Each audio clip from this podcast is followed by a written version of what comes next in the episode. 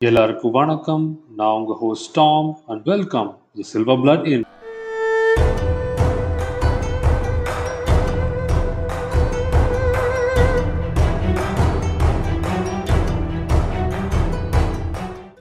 Kyoto, December 10th, 1867. Sakamoto Ryuma sits in an anonymous inn discussing how things will soon change. A month before, the shogun Yoshinobu had accepted an eight point proposal that handed political power to the emperor. Ryuma had written that proposal, yet the transition is not complete, and his friends say there is still danger. The year before, Ryuma had escaped an assassination in a house much like this one, battling his way out and firing point blank on an attacker with Smith and Wesson revolver. Suddenly, a heavy thump is heard from downstairs. His bodyguards, two sumo wrestlers, must be sparring again. He yells for them to knock it off, but moments later, a sliding door opens, revealing men with swords, the shogun's men. As Ryuma lunges for his katana, someone knocks over the room's lantern, and in the sudden darkness, the blades of the assassins fall on Sakamoto Ryuma. On November 9th, 1867, Shogun Tokugawa Yoshinobu, after years of intrigue and violence, finally bowed to political reality. The restorationist triple alliance of Choshu, Satsuma, and Tosa provinces had a modern army to match his, and the civil war was on the horizon.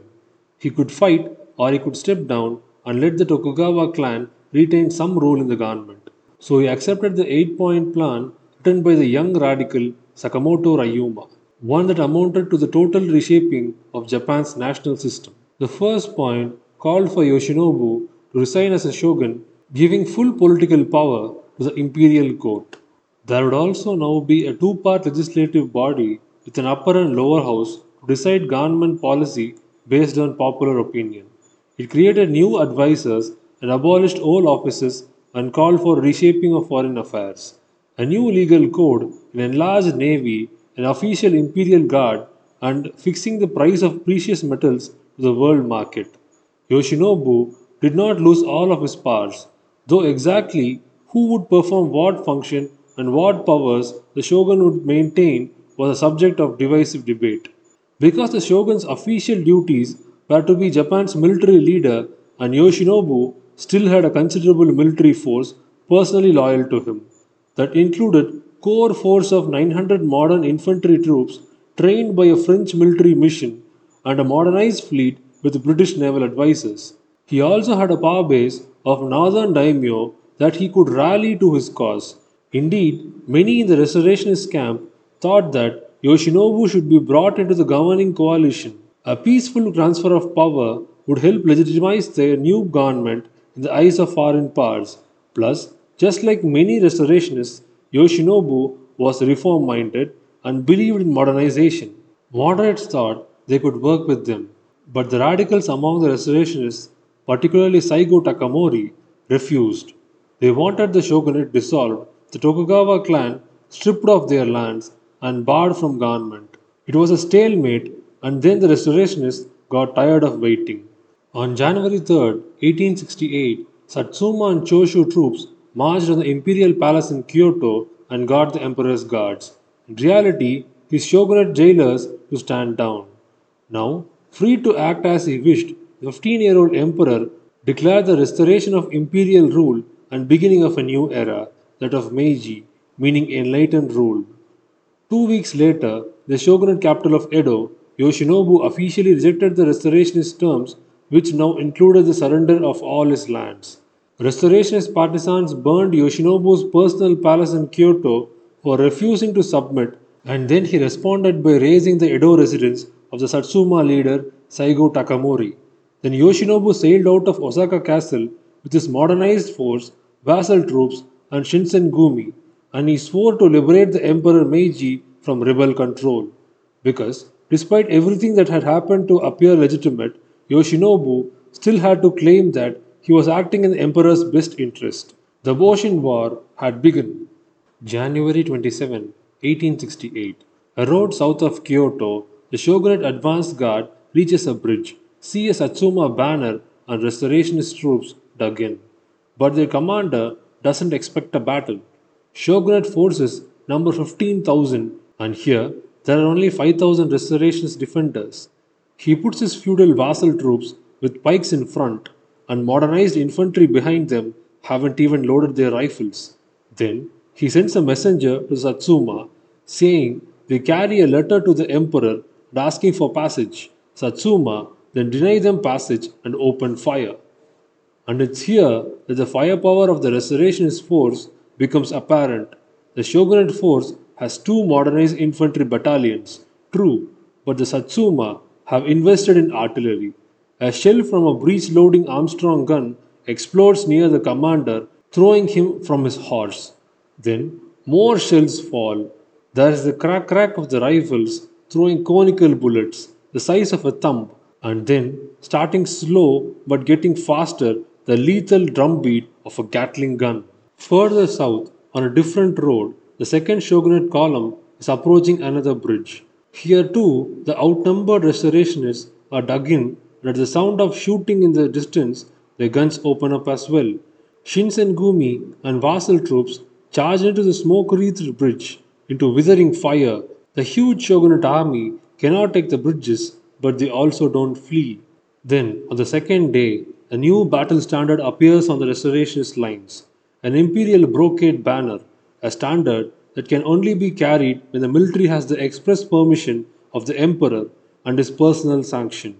Along with it comes a directive from the emperor that Yoshinobu and anyone who fights with him are traitors.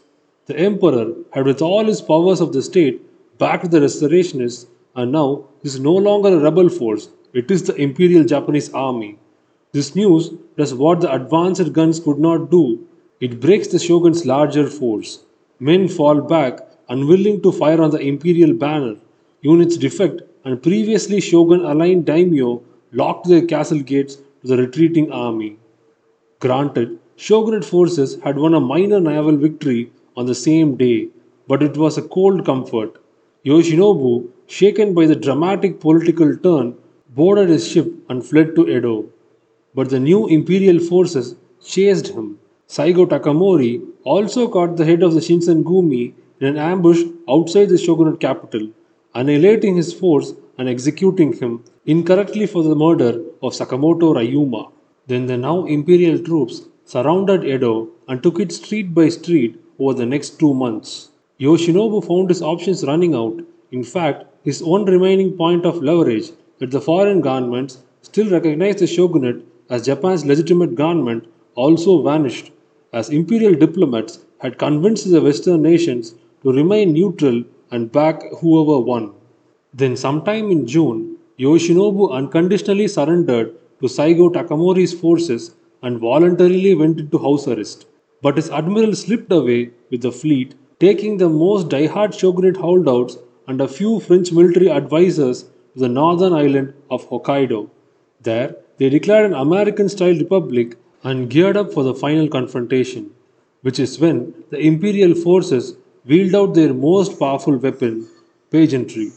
They arranged a massive imperial caravan to Edo at a huge expense, moving the emperor out of Kyoto for the first time in his life and installing him in the shogunate's former castle. There, the emperor declared that the city would be renamed to fit its new function in the post shogunate world. It would be the eastern capital Tokyo. It was an enormous propaganda coup. For the first time, ordinary people got to see the emperor and feel his presence. Though there were still some castles to besiege and diehards to clear out, the more public the emperor became, the more defections occurred, the more resistance melted, except in Hokkaido. Miyako Bay, Hokkaido, May 6, 1869. The Shinsengumi force and their French advisor crouch on the deck of the paddle steamer ready for their desperate operation. They are flying a US flag, masquerading as a foreign ship, and they are approaching the Imperial fleet, the one sent to crush them. At its head, the brand new ironclad Kotetsu, with armor far too thick for them to penetrate, from the outside at least. They raise the flag of the Republic, paddle wheels churning them directly to the Kotetsu.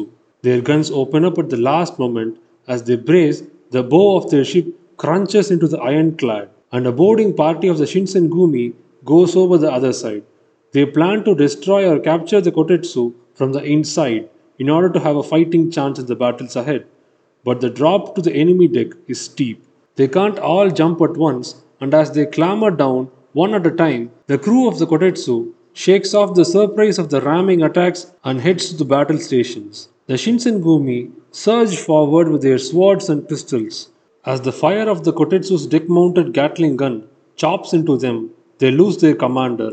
The French advisor takes two hits and the boarding party breaks off the attack. The last chance of survival gone. The next day, Imperial forces led by the Kotetsu will destroy the Republic fleet and defeat their forces on land.